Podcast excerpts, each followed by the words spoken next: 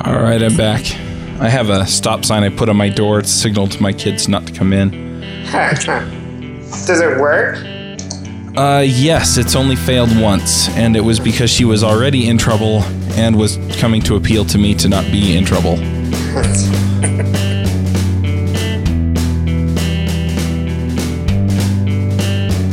This podcast is sponsored by New Relic. To track and optimize your application's performance, go to rubyrogues.com slash new relic. This episode is sponsored by JetBrains, makers of RubyMine. If you like having an IDE that provides great inline debugging tools, built-in version control, and intelligent code insight and refactorings, check out RubyMine by going to jetbrains.com slash ruby. Hosting and bandwidth provided by the Blue Box Group. Check them out at bluebox.net. Hey, everybody, and welcome to episode 68 of the Ruby Rogues podcast. Uh, this week, we're going to be talking about our book club book, and that's Growing Object Oriented Software Guided by Tests. And we also have uh, the authors here, and that's Steve Freeman and Nat Pryce. We'll talk to them in a minute. Um, I just want to introduce our panel. Uh, first, we have James Edward Gray. Hello, everybody. We also have Avdi Grimm. Hello, hello. I'm Charles Max Wood from devchat.tv. And uh, let's go ahead and introduce you guys. Um, Steve, why don't you go first? Just tell us a little about yourself. Oh, right. Um, so I'm based in London, where I'm a freelance software person.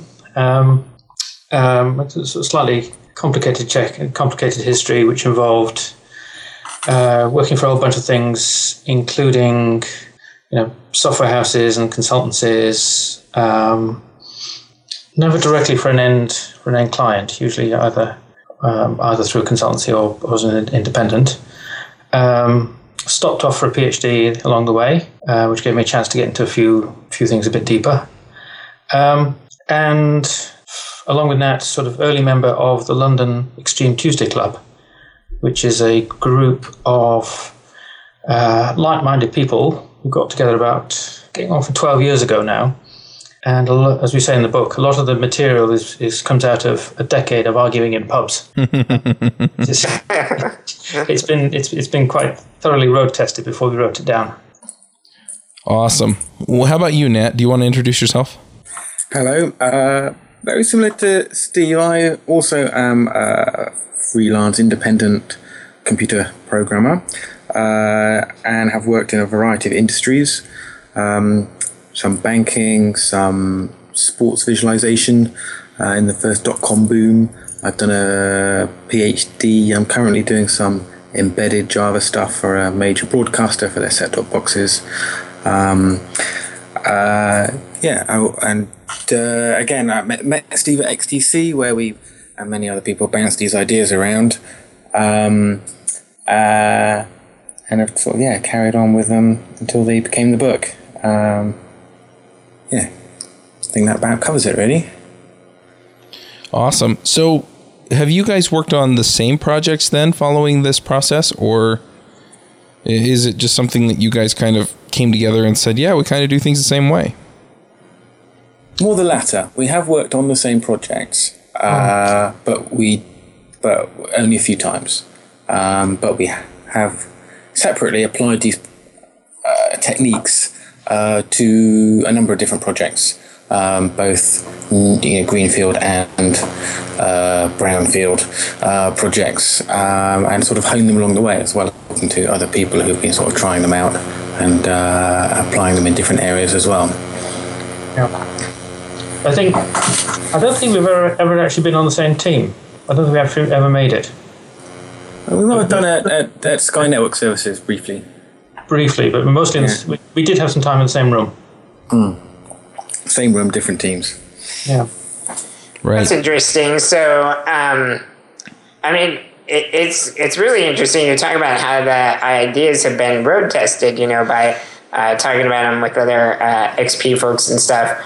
Um, but uh, you know, you basically ended up writing. I think what you know to me seems like uh, it's kind of becoming the canonical test book lately. You know, I mean, everybody talks about it as as uh, probably about the best approach uh, to testing and stuff. It, I was wondering though, from the intro, was that really what you set out to do, or was that more of a happy accident, and and you really just set out to you know, show people how mocks are supposed to be used, for example. Well, to just just to interrupt for a moment, we don't regard. I don't. Let me rephrase that. I don't regard this as a book on testing. No, I don't. No, I regard it a book on software development, guided by. Uh, tests. that's That's why. point. That's why it's called that. Yeah. Um, I think I think uh, it, we uh, pitched it uh, as a book about test-driven design and development, um, but we picked the word guided rather than driven um, because it's sort of less it's less forceful in a way. It, more accurately reflects how the tests do guide development. Um, but but secretly, it was really a book about how to do design, and OO design, um, in a particular style, and and how to uh, make that design style emerge through a kind of holistic process, where sort of design and the way people work together and the way you test uh, is all part of the same thing, uh, rather than it being a, a book just about testing or just about design. I think. I mean, actually, I think the history, as far as I remember, is we did. At least, I, again, I did actually want to write something down about the mock objects thing because I was tired of being people disagreeing with what I hadn't said. So I thought, I know, we'll write a book, and then at least we'll disagree about what I said, not something else. and we got, which never happens anyway. But um, and we got a little bit of the way in and realised it's actually about something else altogether.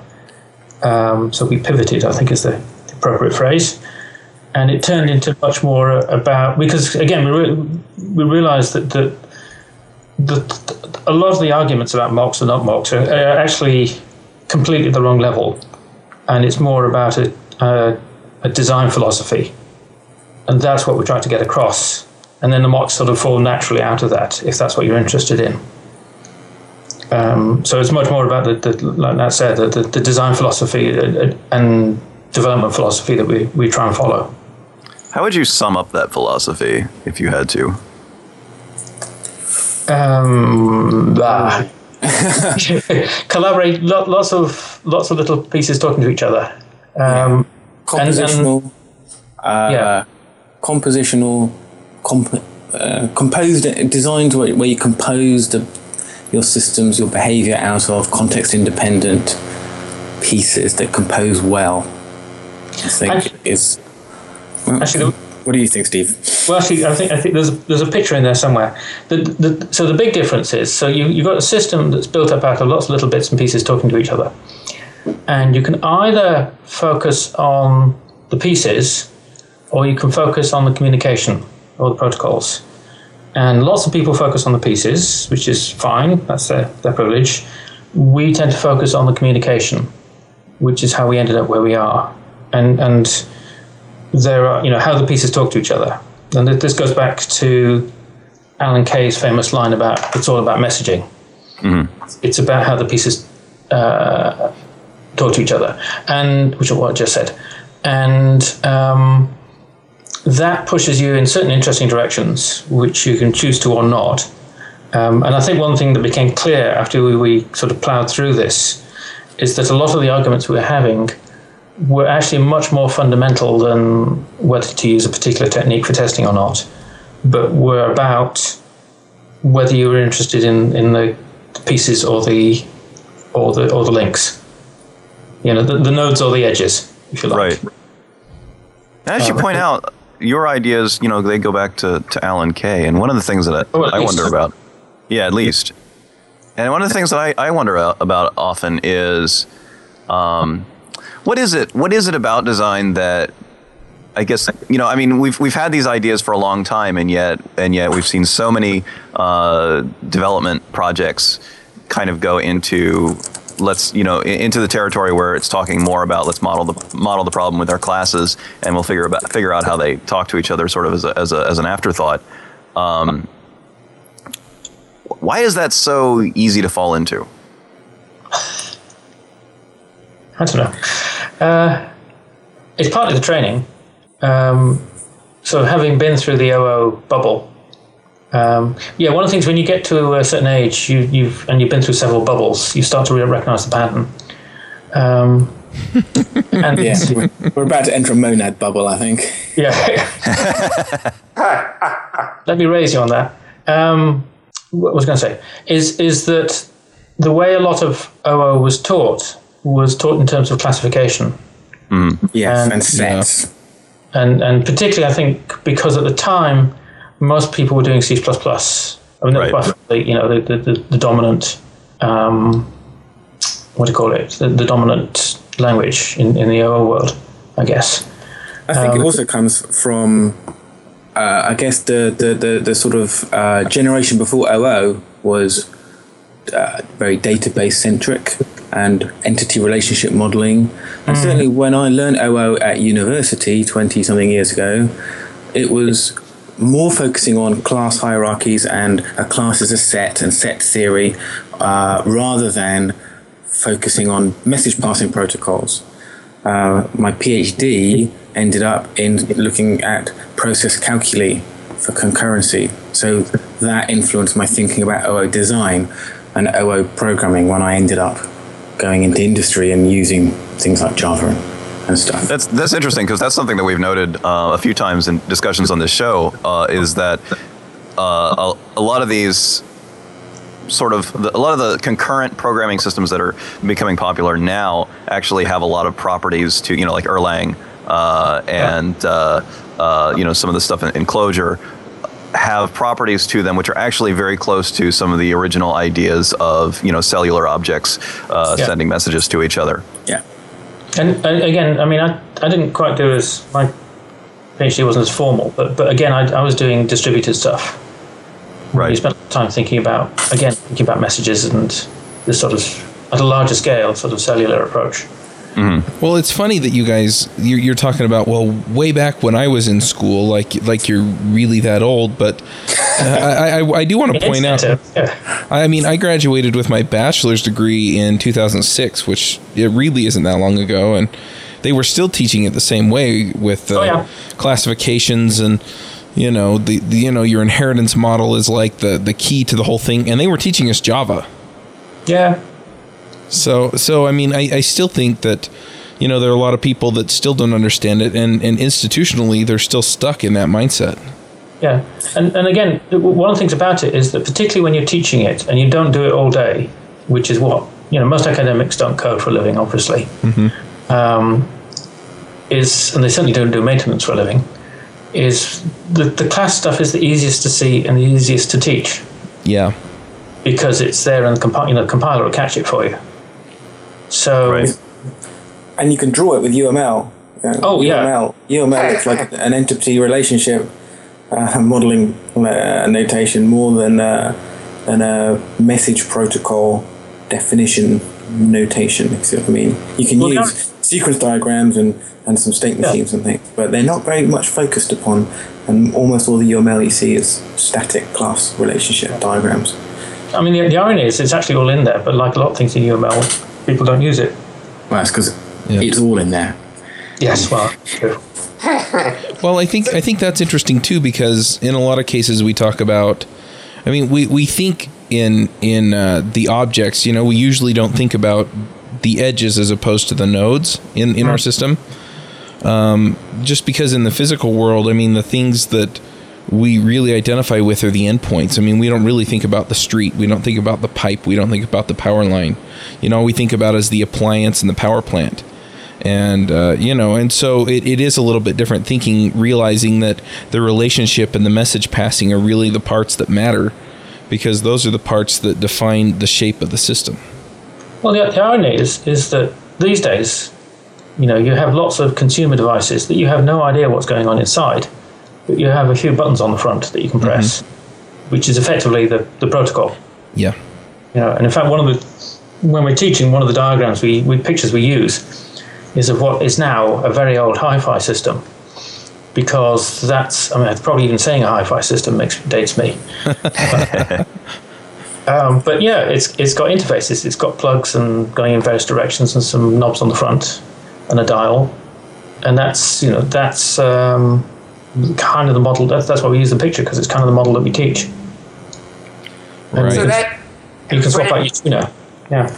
when I was reading the book, um, I was struck by, uh, and I think you do actually mention this at one point, um, and maybe it was the the great example you chose, but um, in the book you're dealing with swing and uh, then a XMPP library, so uh, a lot of asynchrony going on, and, and, you pretty much have to resolve a lot of that by callbacks and stuff. Oh. Um, and I think you actually mentioned at one point in the book that that those callbacks are almost, you know, uh, uh, OO in a in an almost pure form because you know the the objects are literally just communicating with each other by sending messages at the right times, you know, when they need to do that thing, you know. Mm-hmm. Um, and that, that struck me as interesting as I was reading and watching the code develop and stuff, because, uh, you know, a lot of times we do, you know, even even maybe model something fairly well, but then execute it almost linearly, you know, with the, you know, call this, then call this, then call this. Uh, which really isn't all that different from procedural code, but with objects involved. Yeah. Yeah. Was that intentional, like in the selection of your example, or did that just fall out of, of uh, the code naturally? A bit of both, I think. Um, yeah. The style that we present in the book is that you know you, you create a graph of objects that talk to each other, you poke them, and they just sit there ticking away making the system run, uh, and you sort of step back. You don't care how they do it um, after you've wired them together, and uh, and and that style does, like you say, does fit an event-driven system much better than a batch-driven system uh, or a or a system that's doing a lot of transformations, like a like a web app has an event-driven layer at the bottom handling the HTTP request, but then it's getting the resources and transforming them into representations to, to send back to the clients, that bit is is very transformational, a bit more batchy, a bit more functional in style. Um, so we we picked uh, we yeah so we sort of picked a, an example that demonstrated this style well, uh, and you know a lot of systems we write do fit that style. They are event driven. They're doing messaging or there's a GUI aspect to them or whatever. Um, uh, so uh, yeah, bit of both. I like also that you chose that strategy because I think people view evented systems and stuff as, as just more difficult to test in general, you know, with the callbacks and stuff. And you actually, in the book, you have several chapters uh, in the third section about, you know, how do you test separate threads, separate processes, stuff like that, you know, where something is ha- happening in a different stream of execution. I thought that was really great of you to ta- tackle what's traditionally considered difficult. You know. Yes, I mean it is difficult. Those are some techniques that we've used to simplify it somewhat. It doesn't take away the difficulty altogether. You have to be very vigilant when working on tests of asynchronous systems, not to let race conditions and things like that slip into your tests and then make them become unreliable. Yeah, and, and the other thing is is you know as we're seeing with things like Node is is that there probably are sort of limits on how much you can understand a completely event-driven system. Is it probably doesn't scale up conceptually or cognitively that well. well I think the Node's style of lots and lots of closures, callbacks, yeah. all nested in and out of each other. Well, I've mm. seen that done in GUI programs. Uh, you know, back in the days when most desktop apps were rich clients, and yeah, you just can't maintain that. But objects are a technique that let you uh, tackle that complexity because you you build these little communicating event handling state machines and then you plug them together into richer behaviors. And, and as we say in the book that plugging together is a declarative description of what you want the system to do. As long as you're focusing on making these things compose cleanly and be easy to understand when you compose how they behave when you, know predictably that when you compose them, they'll behave predictably. I think that's one of the sort of uh, tricks that we maybe we don't really sort of mention it much in the book, but it's kind of like key to this style, uh, and and and, uh, and and that does help tackle the complexity uh, because now you're working at a higher level. You've created a new language, lifted yourself up to where you can now describe.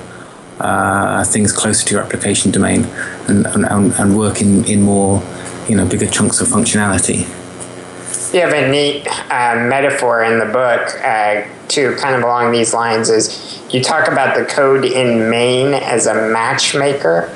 You know that you, that you have all these objects that are that do their own thing, and main's job is just to introduce everybody. You know, oh yeah, you're going to get together with him and do this. You know. Yeah, was- that, that, that was sort of in contrast to a mediator. Uh, that that that sort of terminology we used in that you know a mediator sits in the middle and doesn't actually introduce objects to each other, but just goes, well, I'm going to tell you to do something, I'm going to ask you something, and then I'm going to tell him to do something. Uh, and, and our, our sort of style is well, we, have this thing that we call the you know matchmaker or whatever introduction service, and just goes, okay, you talk to him, you talk to him, you talk to him. I, I know the way that you talk to each other, so that I know that you're compatible.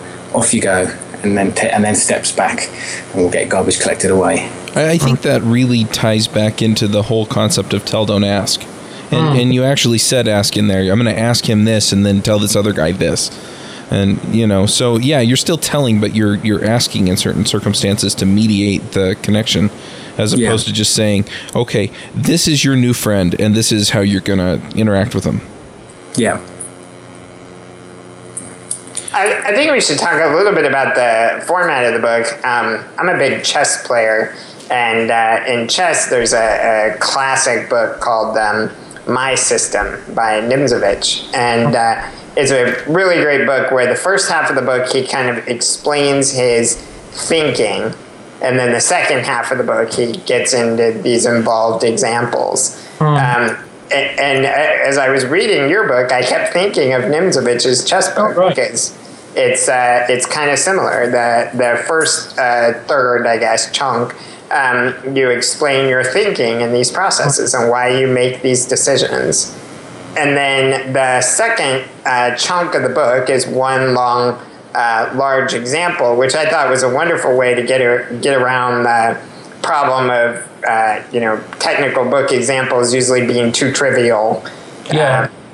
By devoting a whole section to it, you were able to tackle something uh, fairly big, and then uh, and then in the third section, uh, you basically just did. Uh, you know, digging into details. You know, here's some of what we did, and here's some of the complications that arise if you follow that line further, or things like that. And it, I really liked the format of the book. How did you um, land on that? That's good. I mean, the, the I, I felt quite strongly about having a longer example because I was getting very tired of you, you know the first round of books is, is you know how to how to test drive a list you know and it's or a, or a stack. I think it's stacks rather than lists. And you know that that's a good place to get started but then now I have to write my some real code. Um, and I felt that, that a lot of what I saw was was I was seeing around was was people who hadn't quite understood how to scale it up. Um, and particularly the other thing that we weren't seeing that people understood was the outside in thing that we do. You know, actually starting from the um, from the outside of the system and trying to figure out what it's supposed to do, and then drilling in. And there, there are other schools of thought, you know, of, of test driven where they sort of start more start more in the middle and work their way out. Um, so I, I was quite sort of keen that we do that. Um, we kind of ran out of space and time because the next plan, or the plan for the next few chapters, was to show, was to introduce a you know, a sudden change in direction and to show how the the system coped with that. You know, I think we were going to go web based instead of swing based, um, which you never got around to because um, partly it was- long enough already, um, and partly it was it was you know we were running out of time. Um, Yeah. Perhaps if we go if we get to visit again, we can do that. Yeah, or second edition. but the, Ah. the story the story arc of that example actually came together quite nicely at, at the end, which was, you know, we, we start with this code that we are not apparently having any design style in at all. It's just all smashed into main, and then uh, slowly through you know adding tests and refactoring, some structure emerges. And by the end of the example, you have a very clean ports and adapters architecture. But we haven't started out making one. It's just something that we know the the things we want to separate from each other are separated by the ports and adapters architecture, and the refactoring that we do to cause that separation ends up making the ports and adapters architecture emerge from the process. Uh, so I thought, uh, yeah, I think the although we didn't have our entire grand plan for that example Yeah, didn't come to fruition. I think the actual the actual uh, story that it, it, it told turned out very well. And I think one of the things that became clearer as we were working on it, because it took about six runs to get that kind of balance. But wanted to get a balance between something that looked realistic, you know, including some mistakes, and something that didn't look like we were complete idiots and didn't know what we were doing. Um, but I think one of the things that, that became clearer was that this idea of leaving rough patches in the code until we were until we'd figured out where it was supposed to go, and having that a little bit of tolerance, not too much, but a little bit of tolerance to um, unfactored code. Yeah, Um, gives that- an option. Yeah. yeah. Ooh. So, Which I think had, so- had been as, as clear, sorry, before we started, at least, at least for me. No, I think you're right, and, and it's certainly something that people have commented on. That they're like, "Oh my god!" Like at the start of your example, your code is such a mess. It's like, well, it's such a tiny piece of code. I don't really feel the need to make it really clean. It's literally a you know a screen full of code. I can see it in one glance. Um, it's only as it gets bigger that I need to carve pieces off so that I don't have to think about them anymore and focus in on the thing that I want to change. Um, Yeah. and, and I don't know how to do that yet until I've actually got the things in there that I n- then start feeling that, I, that you know this bit I don't want to look at. I'm looking at this bit right now. I can see where where the edges need to be put in. And of course, the caveat to that is we do actually go back and do that, where, rather than just carrying on writing more code. yeah, yeah, just skip that later step, right? Uh, Yeah. The book talks a lot about uh, your deferred decisions, which is basically what you're talking about right now. How, you know, yeah, maybe I could refactor this now, but if I wait a little longer and see how it actually ends up getting used, I have more information and I can probably make a better choice, right? Yeah. Yeah, and and that's a subtle balance that come I think it only comes with experience because you have to go too far in each direction to realize where the boundary a, a good boundary is. And I think yeah, you just continually oscillate around uh, what the optimum level is because you can never really tell it. You know, I mean, it's very context dependent. On a bigger team, then you have to be a little bit more careful about organizing your code because it's so easy for it to snowball out of control when lots of people are just, you know, being when lots of people are deferring their design decisions at once. Uh, then you know it can just get out of control quite easily. You have to be very careful to decide the, uh, based on how big your team is and experience levels and, and, and what have you, and language, you know, and tool support and all sorts. Exactly how much mess is is is uh, is bearable. So I want to hark back a little bit more to the beginning of the book just for a second. One thing that you said that I thought was really interesting was that as the project is getting started, one of the things you test is deployment. And Yeah. uh, you know, I, I understand you know some of the benefits of that, where you know you you know that everything's in place, the right technology's there, the right packages are installed, things like that.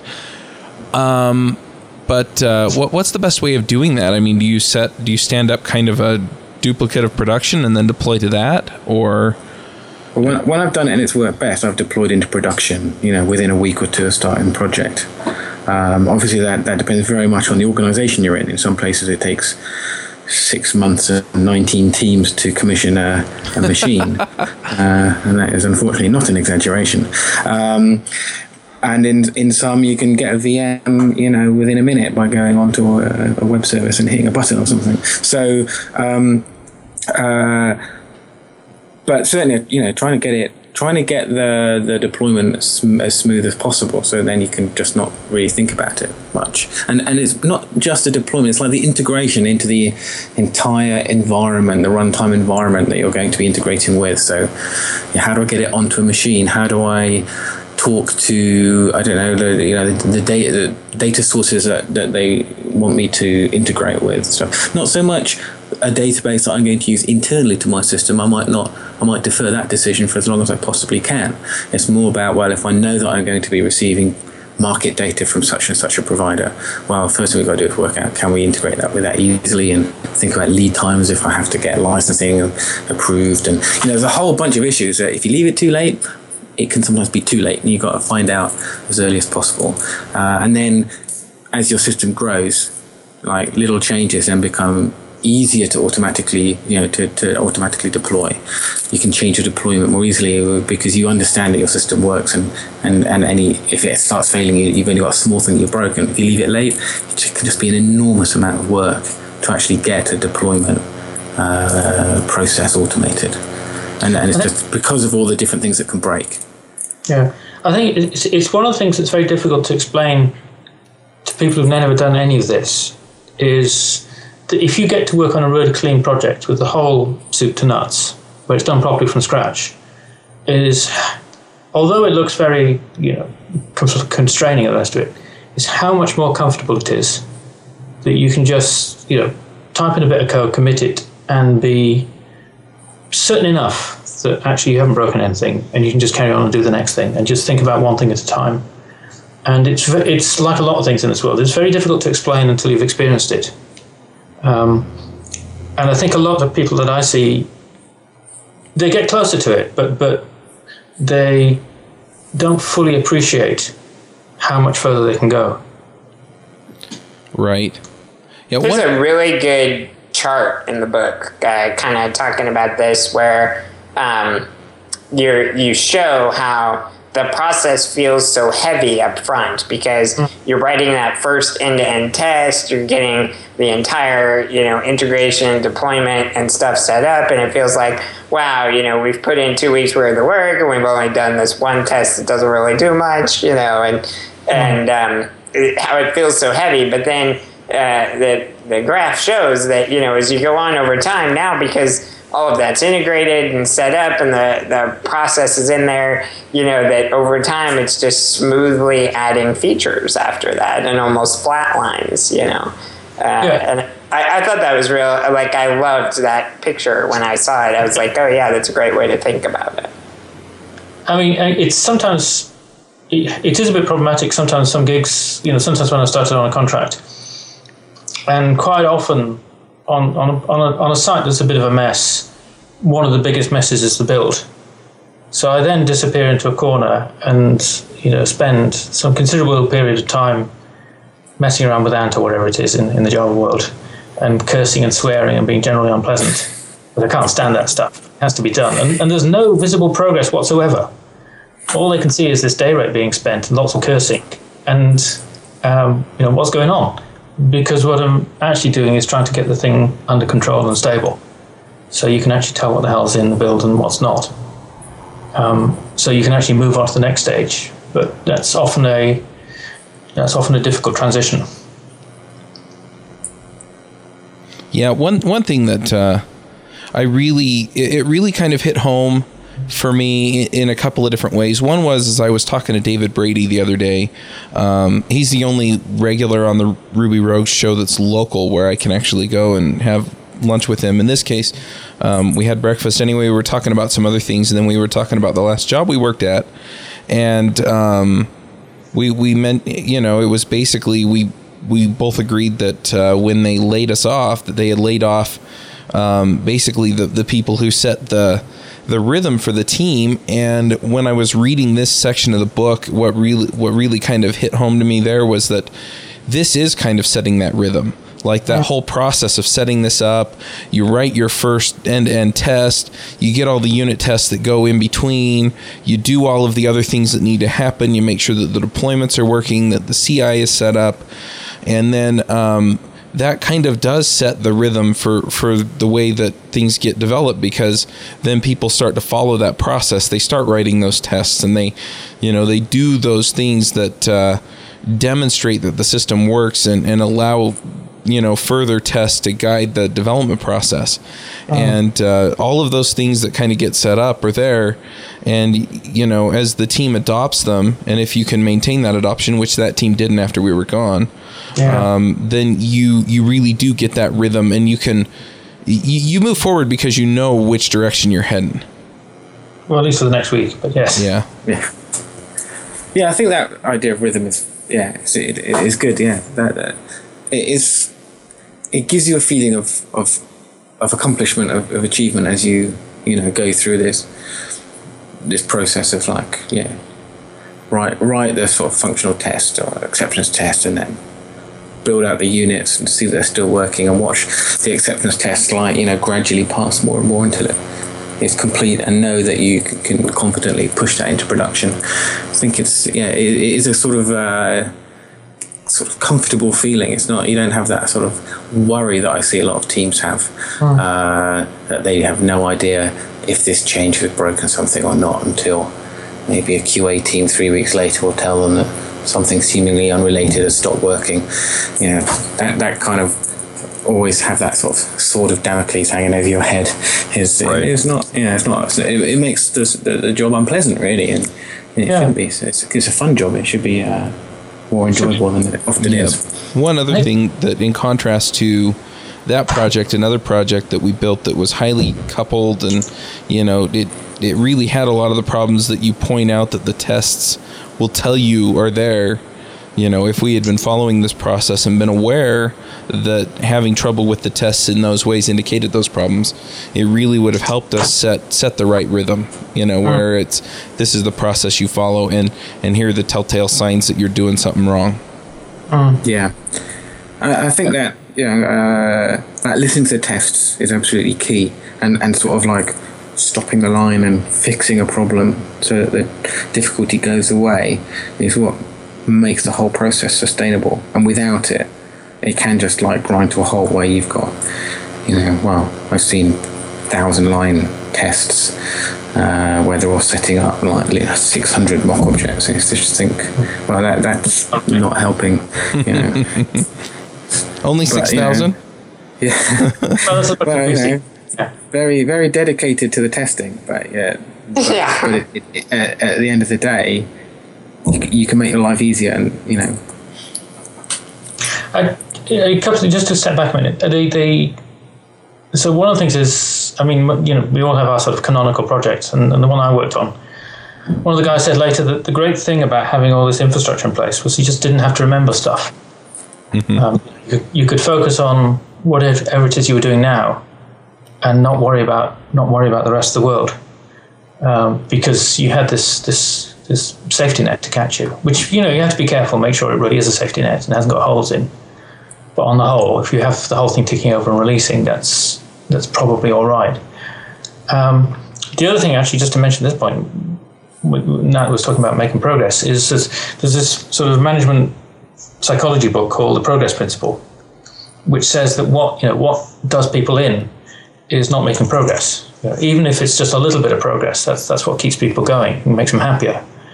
And the great thing about this sort of style of development is you are, on the whole, always making progress, and it's um, it has its stresses, but it's a much more comfortable place to be than trying to do a release without the infrastructure.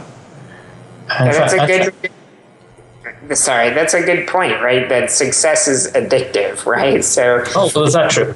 It, Yeah. it, it does cause you problems in some organizations because you're not seen as sufficiently committed because you go home at five o'clock. And at least it's a lunchtime rather than a weekend and all this kind of stuff. In fact, I know a team that, that has had that problem is, is that because the thing goes so smoothly, um, they've been sort of downgraded in, by their manage, by man, in management perception because it's obviously a simple, obviously that old classic. Oh, that's obviously a simple problem. yeah, Oh, I love those. Like when uh, Blizzard's about to release Diablo 3 or something, they'll always put up pictures of their programmers' rooms, and you see the guy's desk and then his little uh, pallet sleeping bag behind it. Yeah, you know, yeah, he's yeah. spinning his night. It's like, it's almost like they're bragging about that, and I think, wow, there's a process gone tragically wrong. you know? Yeah. The, the other example I was thinking of was um, pal of mine was working at. Um, he was working with a team that was doing. It was some kind of bank front, uh, investment bank front, trading front office thing, and their tradition was that they'd do a release and then sit in fear the next morning while they got the phones would ring and they get shouted at. and and um, the yeah, so he put a few things in. I mean, he wasn't you know the whole soup to nuts, but he started putting a few things in place, and you know, a bit of build infrastructure and some sanity testing and stuff. And then they did the first release in the new regime, and they sat there on the next morning, and nothing happened. and they were astonished. You know, how could this be? And they'd never had that sort of. They'd never had that sort of um, ease of release. Yeah, well, it's it's so funny to me too how how many of these really do get downgraded to oh gee that's so simple. Um, and you know, I, I think I think a lot of us have, have been at that place where it's you know you don't get credit because you've done it right in the first place, and now it just kind of flows in with everything else. It, it's a bit like years ago when my research days. I had a pal, and she said when she first started doing academics, she'd go to some conference and see some big shot, and he'd, he'd present his new findings, and she'd go, "Oh, that's so obvious." And then after she'd learned a while, so she goes to some conference, see some, she goes, you know, see some big shot, give present his findings, and she'd go, "That's amazing. That's so obvious." Mm-hmm. You know, and right, right. You know, the obvious stuff. You know, the simple stuff is hard to do on the whole. So I want to go. I want to take the conversation in a slightly different direction for a bit. Sure. But I think another advantage of how you guys did the book in in process is that um, I found just lots of small little great tips that that you guys give as as you're working through the problem. And I think the reason you were able to do that is that you know it, it really was your process, and you're just doing oh, yeah. real programming, and and and you're doing that, and then it was oh yeah, and usually when I do this, it's because you know. Mm. And I didn't know was that was that intentional with the way you set up the book, or was that just natural out of how, how it, it flowed out of the process? Well, again, certainly from my from my side, I wanted a book that was based on concrete experience because that's what everyone is desperate for. So, you know, how do you do this really? Um, and the first generation of books were all about the concepts in isolation, or most of them were. Um, and we wanted to be, you know, we'd given that we're the second or third generation of book, it was now, now, you know, what do we do every day? and now we've actually tried this for a bit. So that was certainly a motivation for me was was to, to fold in, you know, real experience. There's some awesome tips in there. Like um, some of my favorites, I, I, wrote a bunch of them down, but like uh, one is uh, you're you're doing a refactoring at some point, and you notice that the class is violating uh, the SRP, single responsibility principle. And the way mm-hmm. you notice that is because um, of the include statements uh, that you're including a bunch of uh, you know unrelated packages. oh, the imports, yeah, yeah. Right, right, imports. Yeah, sorry, uh, I use Ruby more often than Java, but yes. um, but uh, yeah, it's that you have these dependencies on unrelated packages. So obviously, you're doing multiple things because they're unrelated. You know, so I thought that was a great tip. You. Um, there's a great rant on uh, logging in there at one point oh. from Steve, I think. Yeah. Yeah, there's a great rant on logging, but it was really good. I mean, I've never really thought about logging like that, and and you made you challenged my my beliefs in that. You know that it is a feature, and and you know it's it made me wonder like frameworks like Rails uh, in Ruby, which we're all used to, you know, they make all those decisions for you, you mm-hmm. know.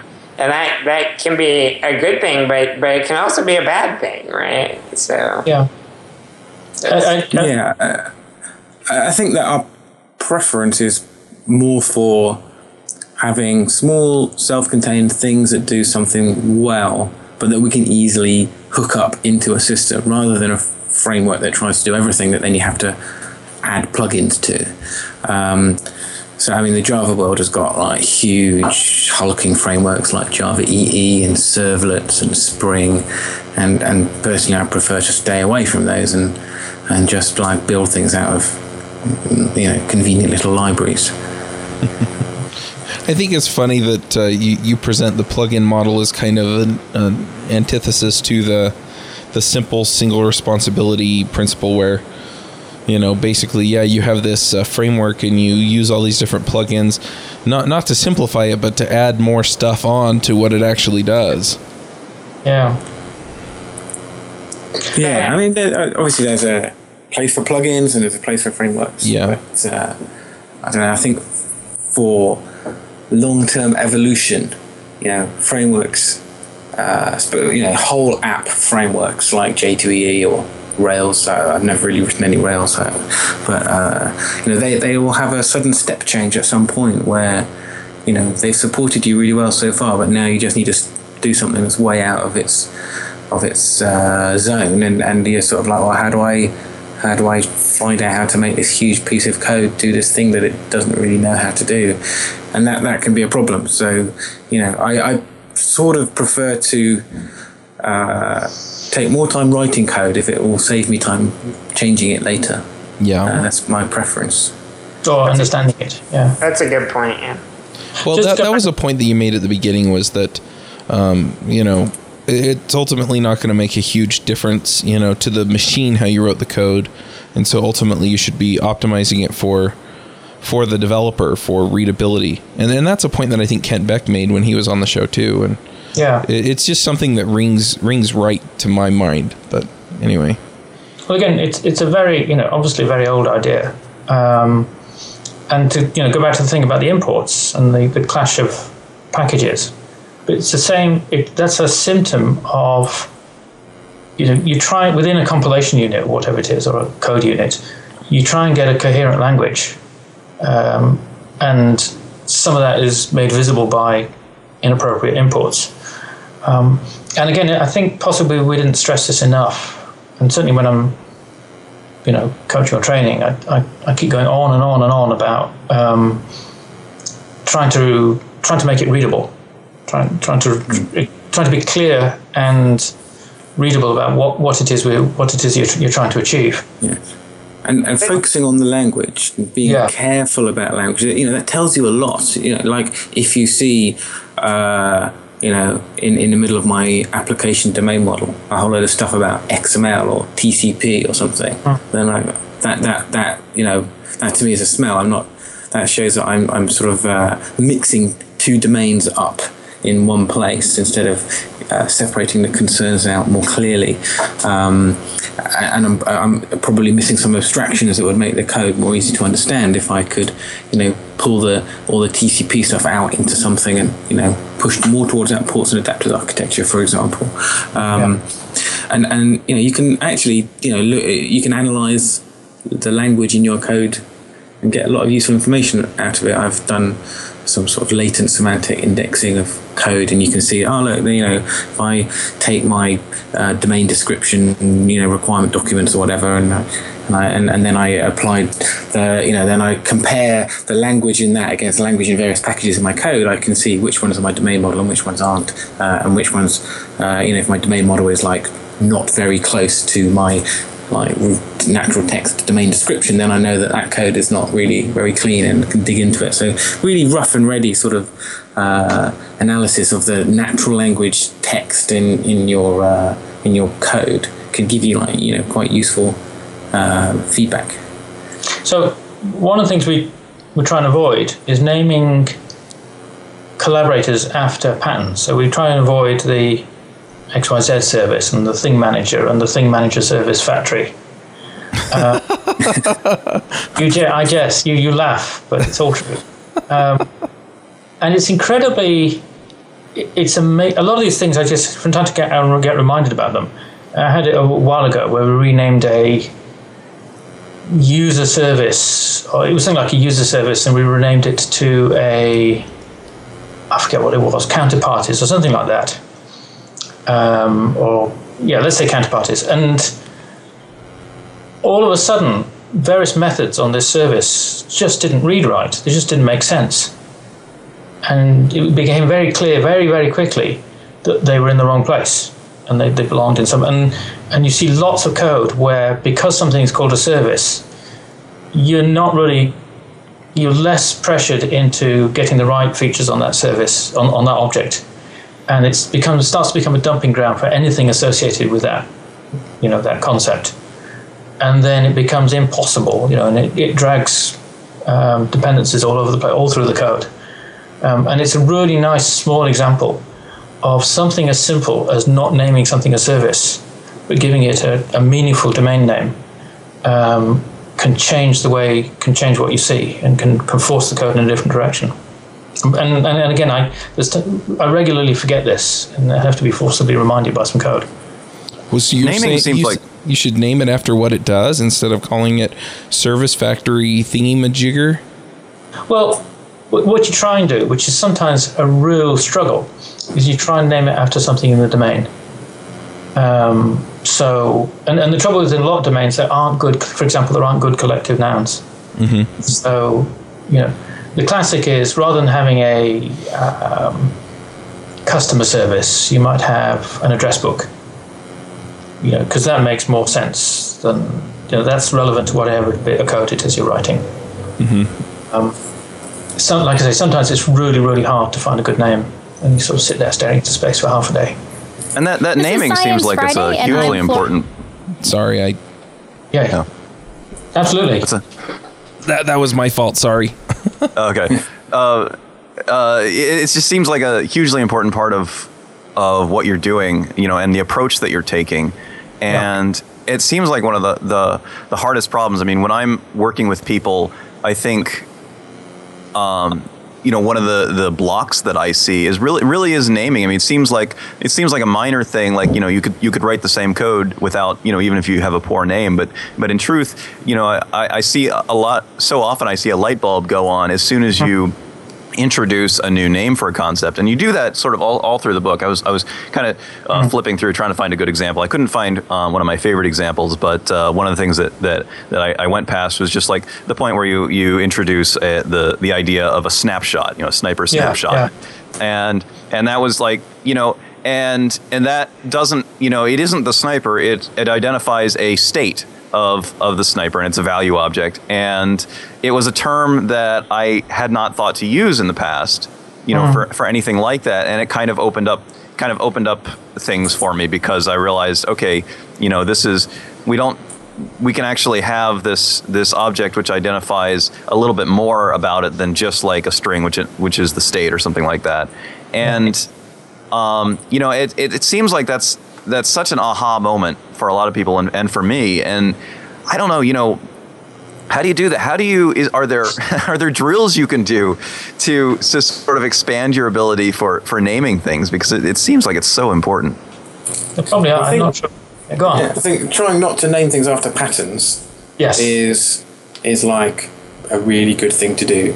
Uh, I, I was on a project where there was it was, it was calculating quotes uh, where you calculate the price for something and then you add some extra values in and create some extra fields. There was like an extra fields factory uh, or something. It was like called. You know, I was like, what on earth is this doing? We- it was actually calculating the fees, and you'd, you'd pass two different kinds in depending on you know some reason that we couldn't work out. Uh, and actually, there was like, oh well, there's just two different uh, ways of calculating fees depending on the kind of client. Okay, we've got you know, an institutional fees or a or an individual client fees. Oh, right. Suddenly, the whole logic like the reason for that particular piece of code was clear. When it was just patterns, it wasn't clear, and I, th- I think that's key. Maybe it wasn't a factory, maybe it was a strategy or something. But the, the, the thing is, that if you actually write down what it is rather than how it's doing it. Suddenly, because it's the reason for it to exist that's difficult to understand, and that is the reason for something to be changed. Uh, and that's what you try, you know, what, what, what the code should be expressing to the reader. Uh, why does that code exist? Not what does it do? Because you can see what it does. Any competent programmer should be able to look at a piece of code and, and see the patterns that it applies. Uh, right so there's no point in putting them in the names. You should just be able to look at it and go, well, that, that object creates another object, therefore it's a factory. I don't need to call it a factory. I, I think, and I'm getting to the point where, you know, if I'm positioned to hire coders again, never mind a coding test, I'd have them, you know, in certainly in my case, write in English, write, write some write some English, you know, see if they can string a couple of paragraphs together. Because if they can't do that, the chances of being able to string some readable code together are pretty low. That's, that's a really good point. There's another aw- awesome example in the book. I can't remember exactly where it comes up, but it's when you're uh, you've been passing strings around for a while, and then you finally replace those strings with a type, and then by doing that, you know that gave an obvious place where uh, some functionality that, that you hadn't known where fit, then fit on that type, you know? Yeah. and kind of along the same lines about how that just opens up you know once you once you find the right concept for this thing then a lot of times that's oh yeah and that's where this part belongs you know Yeah. Somebody introduced the term string typing for that recently. Uh, you know, when when, Yeah. a, when a string really ought to be a, a type on its own. I, I, I love that term. You know, sometimes when I'm when I'm pairing, I actually feel, um, I, I feel a little embarrassed of that naming pause. You know, um, because I feel like well, we should be writing code now. But I, what I really want to do is I want to sit back, back. I want to stare into space until the right name occurs to me. Um, and do you ever have that problem? Oh yes. So Ward suggests leaving a thesaurus on the desk. My experience with that, it's, it's useful, but I've never. It's it's a good thing to do, but I've never actually found a name in the thesaurus that was right. But it's a good. if nothing else, it's a good reminder. Yeah. I, I, I, uh, I, if I can't think of a name quickly, I'll probably put in something that's obviously a, in a, a temporary name, uh, something, something thingy or something like that. Because yeah, I do a lot of work in Java, and and, and refactoring in Java is, is you know less than a second to change a name across the entire code base uh, with modern Java development tools. So Java code is very malleable, so you don't have to decide very early. You can just, you know, try something, think, oh yeah, that's that's a roughly, yeah, it's okay. I'll, I'll leave that name in for now, and then a week later go, oh, that's a much better name. Boom, chum, it's, it's changed, you know, instantly. So I think you know, the, the better the refactoring tools are, the the the the less stressful the naming is. As long as you're always like trying to improve the names all the time and and, and are thinking about the naming, uh, you don't have to do it instantly. That yeah, write that class or write that method. You should, Often, should, tell, often you can, but if you can't, it's not a big deal. yeah. you should tell them the story about the um, that .NET project you were dropped on. Oh yeah, so so I was dropped in on a .NET project that was a day before release, and they and it was late, and so they were like, "Oh, you join this project," uh, and I was uh, my thought was, well, you know, I know. I know uh, Fred Brooks says I can put my feet up because at least then I won't be making a project any later. But actually, I, I, uh, this project had had someone on it who was absolutely fanatical about naming to the point that the rest of the team really were annoyed by him. Um, but I like was given something that needed to be added to the system. I looked for the identifiers. There they were. The classes were all named. It made sense. I could find how things had to be related. I did the fixes. I finished it. You know, in, in, in a couple of hours. It was like amazing. I really had expected to join this project and just be sitting there trying to understand code for days and days and days. And actually, it was uh, really, really clear. Uh, and that was because of that fanatical approach to naming and careful, careful separation of you know of the domains, uh, the different domains in the code, so they all had consistent naming conventions and and, and clearly expressed why they were doing things in domain terms. Yeah, so I think it, it it does pay off. So Fred Fred Brooks is the guy that wrote the Mythical Man Month. Is that right? Yeah, and he said, yeah, adding adding people to a late project makes it later. It's his it's his law. right Yep. But All right. this is we we need of- to get to the picks soon. Is is there anything else that we want to cover before we wrap this up?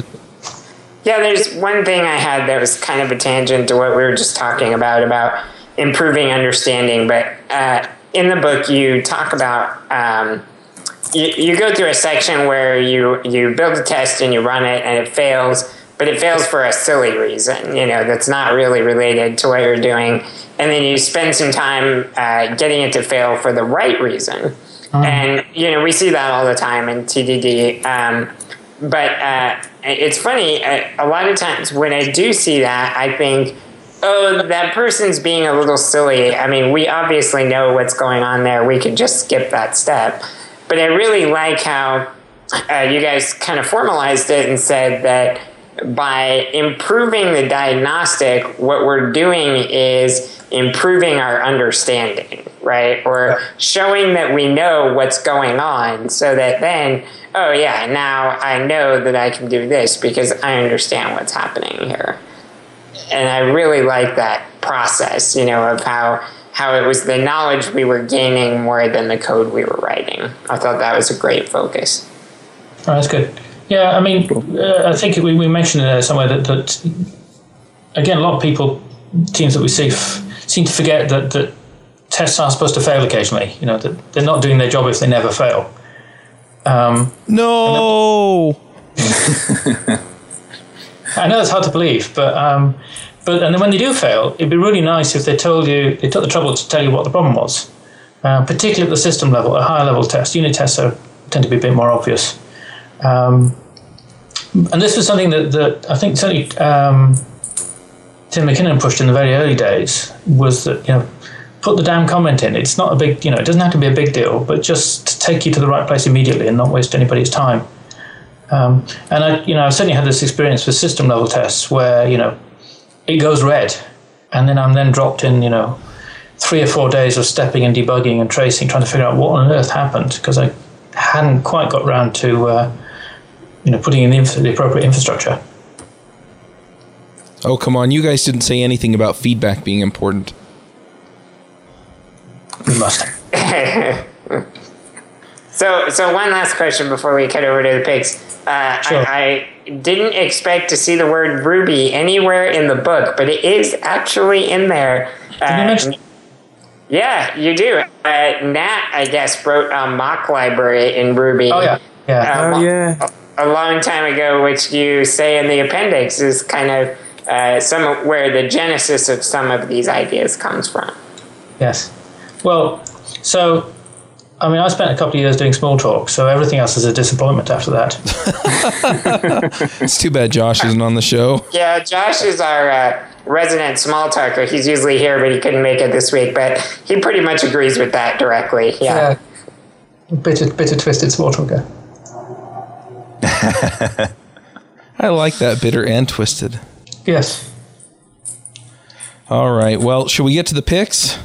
Did I Sure. did I warn you guys about picks when I emailed you? No. I don't remember. I have failed. Uh, you, you mentioned picks to me, Okay. Oh. but Uh, okay. Well, picks are basically stuff that you like. It can be technical or non-technical. So, Oh, so I mean, it can be tools. It can be movies. It can be TV shows, books, whatever. Um, so you know, if, if there's something that you've enjoyed lately, just just let us know what it is. Um, let's have Avdi start us off, just so you can kind of get a flavor for how this goes. okay. Let's see how to be a paragon of picks. Actually, I I don't think that I have any uh, development related uh, picks right now. Actually, here let me throw one out. Um, it, it's it just to sort of of uh, spark some thought. Uh, you can subclass modules, the the module class in Ruby. And I've been having some fun with that lately. Actually, I've been having, I've had fun with that for a long time, but uh, I've been playing with it more lately. Um, and I'm not going to go into great detail now, but but uh, kind of something interesting to play with is that you can create your own kinds of modules in Ruby. Uh, so if, you, if you've never done that, play around with it sometime. Um, anyway, uh, non-develop development pick. Uh, let's do a booze pick. I've done a lot of uh, sort of pricey booze picks lately, so I'm going to do a cheap booze pick. Um, it, teacher's scotch. If if if you are on a real budget and uh, and you want some scotch that is not, not entirely undrinkable um, at, a, at a very reasonable price, um, teachers is actually not that bad. Um, you know, it's just a blended scotch. It's not it's not a single malt or anything like that. But uh, but I feel like you know all I ever do is recommend these things that are like on the top shelf and, and cost a ridiculous amount of money. So um, so you know for just like an around the house scotch, teachers pretty darn good. I wish I could get it around here. Usually I only get it when my mom brings some from The, o- New Jersey. the only scotch I've ever seen teachers use is tape. har har. Not good. Is is that your picks? Yep, that's it. All right, James. What are your picks? I was dreading you calling on me this week. I actually tried several new things this week, thinking they'd make good picks, and I didn't like any of them. So I'm not picking them. So that, that's my my gift to everyone. So then I, I decided, oh, I'll go pick an oldie but a goodie. And I, I thought of several candidates, and I went back through our pick list, and they have all been picked. So, uh, so much for that idea too. So I'm going to cheat. I was going to pick ACK, A C K, which is my favorite tool for just combing through uh, code base, looking for names or uh, things like that, searches. That was picked uh, way back when, of course. But I mentioned it to Avdi uh, when we were talking recently. I'm like, oh yeah, I've switched over to Emacs and I need to find some cool ACK integration. Uh, and he told me about uh, Full ACK, which is an Emacs extension uh, that uh, blends with ACK, and it's really great. Uh, I, I played with it a little bit this week, and uh, in addition to you know all the great goodness that is ACK, it um, it has some Emacs niceties in it, like uh, it, it'll try to figure out where your project is based on which file you triggered it inside of. So if you're looking at some file and you trigger ACK, it's going to go up the tree looking for like a dot .git directory or something like that. It's got a few uh, thing tests that it used to try to figure out where the root of the project is, um, and you can customize that and then it searches from there inside those files, assuming you're looking for something in the same project, uh, which is really nice. And um, it also gives you ways to search in the same kind of the file you're in right now, or um, you know you can search in any file in the project. So if you're in a Ruby file and you just want to find something in Ruby files, then you can uh, trigger it a certain way. Uh, and you can have a look at my uh, uh, Emacs files if you want to see how I configured it. I'll put a link in the show notes for how I installed it, and then another one for the uh, key bindings I gave it to do the two different kinds of searches, same file and any file. So, anyways, if you're an Emacs user and you like ACK, uh, which we've recommended before, then full ACK is an even cooler way to use Emacs, in my opinion. And I knew this would happen. I knew this would happen. I, knew, I, knew, this would happen. I, I, I, suggested it to you like last week, and you already know like a thousand more things about how to use it than I do. I just looked into it a little, so it was really awesome. It was a good good pick. So really, Avdi deserves the credit for that one. But that's my now you have to teach me how to really use it. All right. Awesome.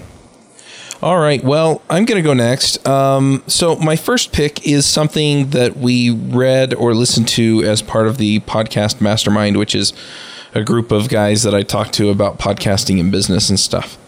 And um, our assigned reading for, for the last meeting was Earl Nightingale's The Strangest Secret.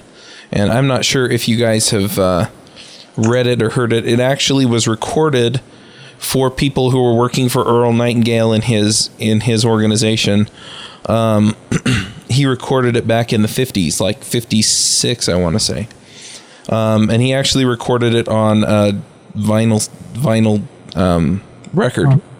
And he he gave it out to his employees, and his employee, employees came back and said, "Hey, I, I need to get copies of this for my wife or my brother or whoever."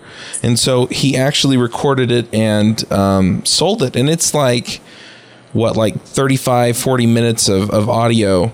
And uh, honestly it has totally changed the way that i think about uh, what i want to do and and how i spend my time and what's important to me. And um, it, it, was just amazing to me how a 30 or 40 minute uh, audio could really, you know, help me approach life in a different way.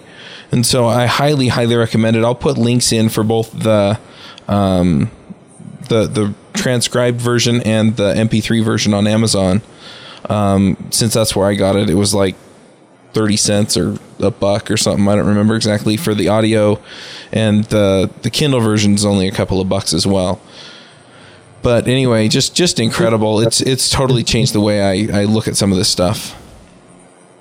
Um, my my other pick is uh, basically just just in general networking. Um, I highly recommend that people go out and find other people that they can connect with and chat with. Um, I have a small group of uh, Ruby and Rails freelancers that I connect with. Some of them are on the Ruby Freelancer show. Um, a bunch more of them are just in this Skype chat that we have. But uh, th- those guys have really helped me in a lot of ways figure out some of this stuff and, and, and know what I'm doing as far as building my business and, and doing things right. So, um, you know, just go out and find a bunch of people who think like you and um, maybe think a little different than you, have a little bit different experience, but who you can bounce ideas off and really kind of get a feel for um, what you ought to do and what you oughtn't do, and and uh, you know just just make that work for you because it really does pay off to be able to uh, you know kind of think out loud with these guys and have them tell you what they think.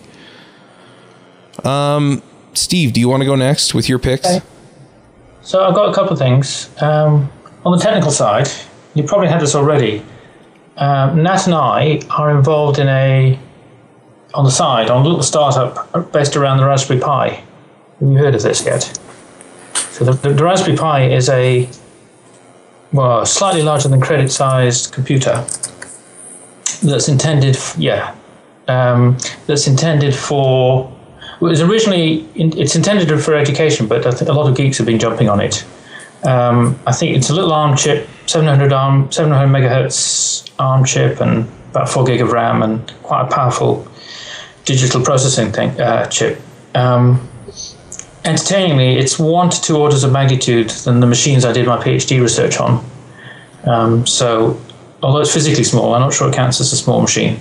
But it's great. Twenty-five dollars. So it costs yeah thirty five dollars.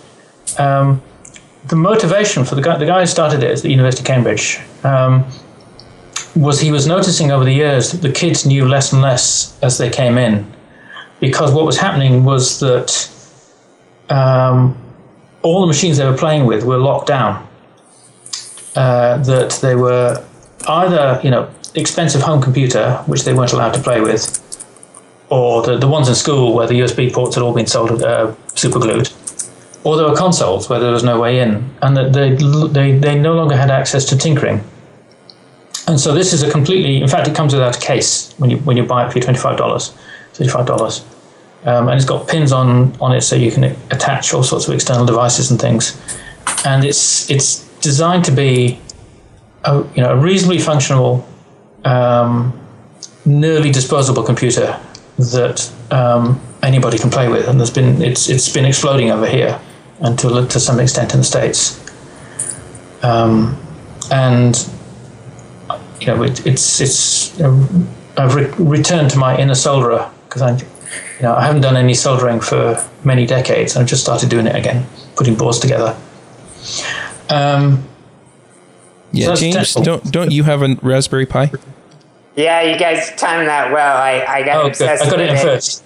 I got obsessed with it a couple of weeks ago, and I've just been. I got one. I've been hooking it to everything. I I can't believe how much fun it is to tinker with. You know, trying to get it to work with this. I got it to where I could stream iTunes off my Mac and then Oh, things. You know, and and uh, played games on it. Uh, I compiled Ruby on it, which took uh, like two hours just to compile Ruby on it. You know, but it was Yeah. still fun and and uh, yeah, the GPIO ports where you can just hook it to anything, and you can even from Ruby, you know, you can access those ports. You know, it's Yeah.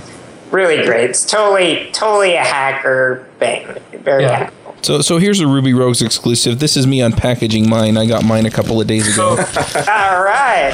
so That's four of us in the room, as it were. yeah, they they just sounded cool. I talked to a few people who'd been playing with them, and there you go. Yeah, that's that's kind of cool. So oh, yeah, I'm, I'm- I'm looking forward to some cool applications for it. If you guys have any ideas of things I should try out with it, just just tell me. There's, there's I, I'm not sure what to recommend, but there's just an ocean of material out there coming on now. Yeah, it really. If you watch their blog and stuff, everybody's always got a new project that they're trying, and uh, all kinds of crazy stuff. Yeah, and and People the, have done some amazing stuff with it. Yeah. Uh, that someone uh, has put it in a balloon taking photos, uh, so that, you know of, of the curvature of the Earth. Um, people are making seagoing robots uh, with a Raspberry Pi in the center of it. Um, yeah, it's it's uh, yeah, it's great fun. It's sort of like an Arduino and a desktop sort of combined in a way. A lot of, that's the way a lot of people are using it. It's it's um, and you know the obvious first up, easy application would be something like you know a bit dull, but it would be something like a bill monitor, because you know it'll cost a fraction of what it, you know, and you don't have to go through bloody purchasing to get a, to get a machine. Right. Right. Yeah. For the non-technical thing, um, so I'm a great fan. There's a a Boston surgeon called Atul Gawande, G A W E N D E, who's written several books and also writes for the New Yorker. And anything of his is it's it's really good stuff, and it's good for us because a lot of the, the issues that he faces and that he writes about, like you know, how do you improve stuff, how do you get stuff done without killing people? Well, maybe not that for us, but um, are very relevant for us. You know, um, one one of the books is called Better, which is you know how do you improve practice, the practice of what you do, and and they're just wonderfully well written. So uh, anything by him, but but you can. Um, and he's just had an article out recently in the um, just types in in the uh, New York, and a lot of it I think is available online. Um, so that's my uh, that's my reading for the reading recommendation. Awesome. All right, Nat, do you have any other picks? Uh, well, since the, the Raspberry Pi, which was going to be one of mine, has been Ah, gotcha. gotcha. Um, I'll recommend uh, Codea for iPad users, which is a, a, programming environment where you can write animation games um, and apps on your iPad in Lua. Uh, so it's got like a, a, programming model, a bit like processing, um, uh, but it runs on your iPad and it's got support for multi-touch and physics engine and uh, 3D meshes and 2D meshes and uh, animation and audio synthesis and all sorts. So it's really great fun to play with. Um, uh, and you can, you know, just do it on your iPad uh, with the on-screen keyboard. They've, they've got a customized keyboard to make editing easier. Uh, it's, yeah, it's really good fun. I heartily recommend it. Awesome. Awesome. All right. Uh, yeah. Well, if that's it, then we'll go ahead and wrap up the show. Thanks, guys, for coming. It was it was really great, and I really really enjoyed the book.